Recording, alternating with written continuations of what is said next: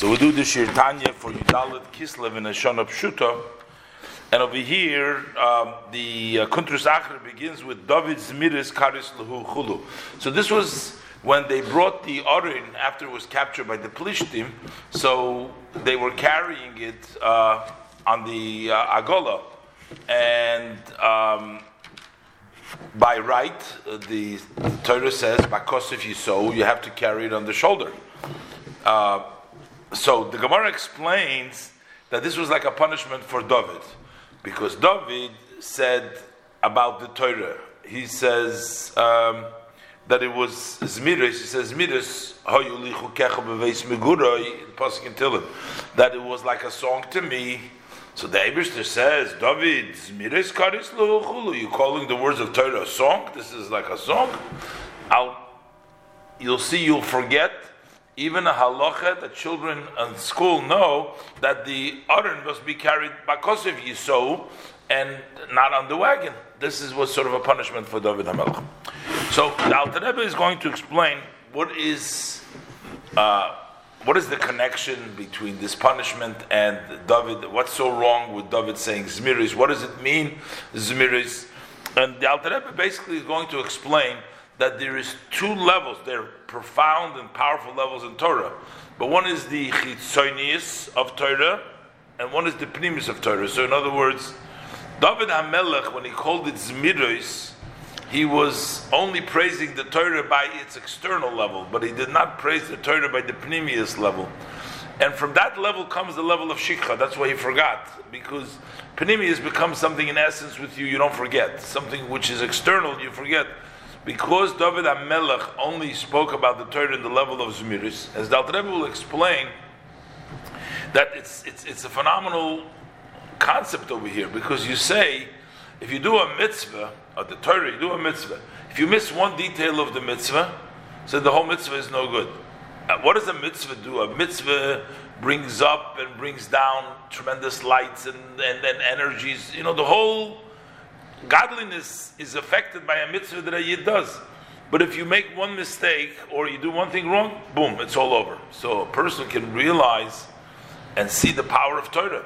That the one Torah, one instruction of Torah has the ability to either cause all these great things to happen or not. So that is uh, what is meant by David HaMelech. It says, Zmiris Koris Luhu. But the Alter Rebbe will explain there is actually a deeper inyan, a pnimis inyan, which is the Ein Sof, which the world doesn't even doesn't even connect to it, and which means it's the Ein Sof, totally separate. That's the level. That there's level of Torah which is uh, for the people, like uh, for the people, but there's a level of the Torah which is just for Hashem. David Hamelech praised the Torah by the level as it relates to world, not the way it relates to Hashem. Let's look inside and see this. David Zmiris Kodesh Luchulu. David, you're calling it Zmiris Luchulu. Hine bezoyhar. In the Zohar it states Shvacha de Raisa Urunanachulu. He says there's the praise of the Torah and the song for the Torah. So it seems like the Torah is a praise for Hashem, it's a song for Hashem, but what's the praise?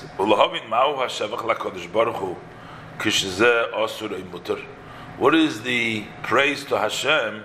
We say this thing is prohibited. This is uh, permissible. So we're when we're learning Torah, we're praising Hashem. How are you praising Hashem with the learning of the Torah? What is what is it in the Torah that you're learning? One is prohibited, one is permissible.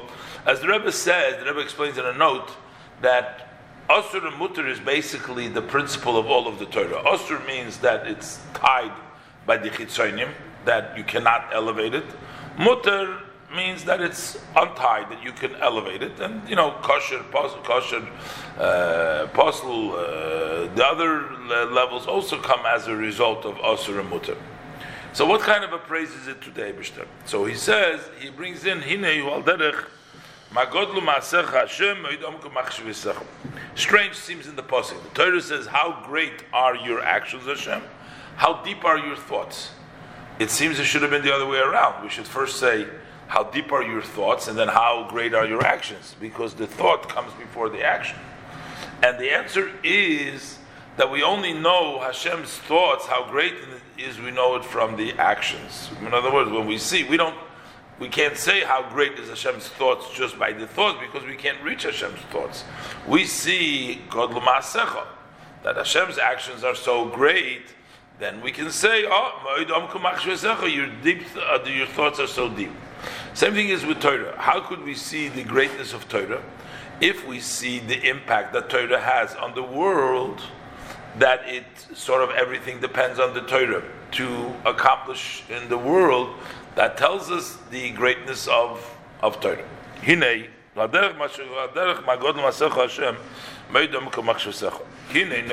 for it's known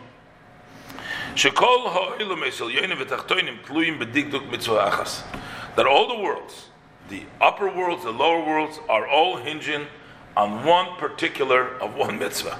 Everything is dependent. Everything is dependent on one mitzvah. So he gives you derech In by way of example, Im kosher, if the korban is kosher, which means it meets all the criteria that needs to make a korban kosher, nasa yichud elyon, then it becomes a yichud, a unity in the supreme. And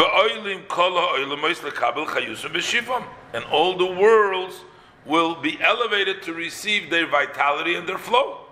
There was a yichud. How did the yichud help? Through a korban that was properly. But if im shina, if he makes a change, as for example, let's say you receive the blood instead of with your right hand, you receive it with the left hand. That's not kosher.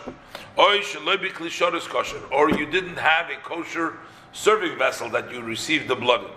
Or there was a interruption. So in all these cases, the korban isn't kosher.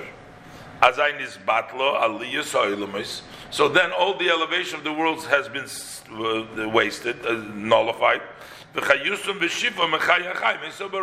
And their life and their flow from the life of life, the blessed they serve, they don't get it anymore. Another example, same thing goes when you have kosher tefillin.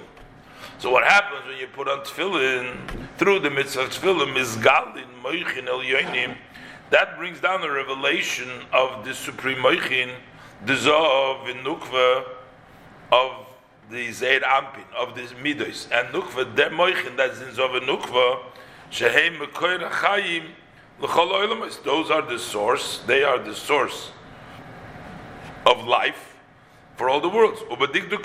And in one particular thing, you don't have the tefillin proper, Nifsolim, they become disqualified. Umistalkin Amechin, the Mechin are, are, are, are, are, are removed. So it comes out the when the moichin is in the midas and through your tefillin, your mamshach them, you get the all the uh, the moichin comes down into the the chayes of the world. If you don't, then you don't have the moichin, you don't have the chayes in the world. One little uh, particular, one little thing. So this is all the examples, the two examples of a korban tefillin are positive mitzvahs. A mitzvahs to say the same thing is by mitzvahs loises. Okay, gavna b'duka mitzvahs loises. The same thing is a prikdom mitzvahs loises. So what do you see from here? So you see from the action of this that they that look even one halacha of Torah, everything hinges on it. So from this you can reflect and understand how powerful the Torah is. Hilkoch.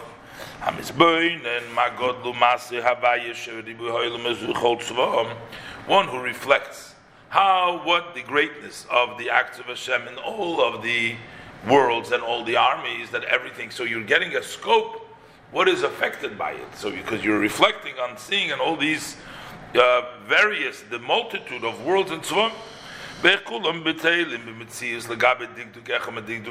And you see how all this is null of subjugated from their existence relative to one particular of the particular of the Torah. Because all of these lives depend on what? On one digduk. So it means that they're all uh, subjugated. They're, they're, they're, they're, they're, they're, they're non existent relative to one mitzvah because the mitzvah will make a difference whether what they get or what they don't get, what they are or what they don't have whether they're in existence or not. Everything is on one thing of the Torah.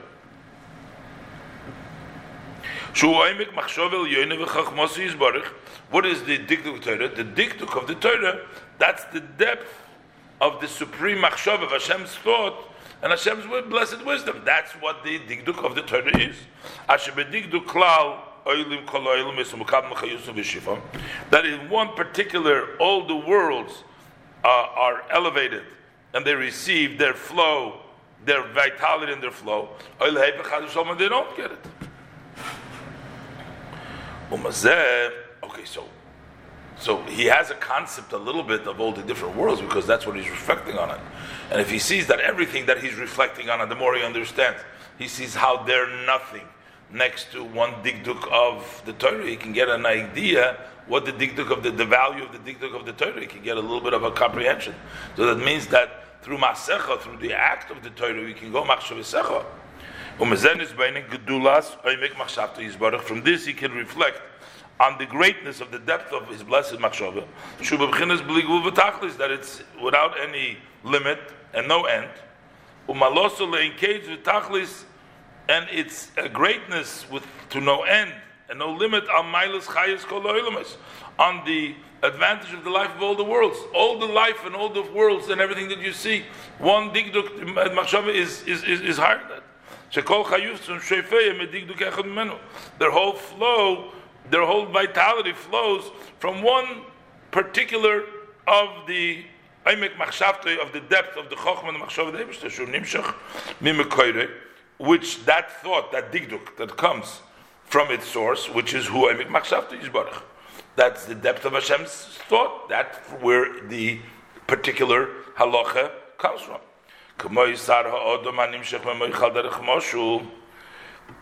This is just like a here of the person that comes from the mind, which goes through, breaks through. So there's just a, such a smaller here, has a drop of chayis.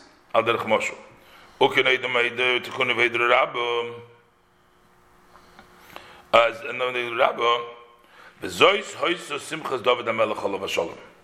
And this was the joy of David HaMelech, peace unto him, that he was singing and, and humming and, and, and, and, and uh, enjoying this, that he was learning Torah to re- rejoice his heart in when he had troubles. So in the time of troubles, he would sit and learn Torah because he saw that everything else is of no value to next to the Torah, and therefore that made him very excited. That brought about this song, and that is the meaning of the song of David HaMelech.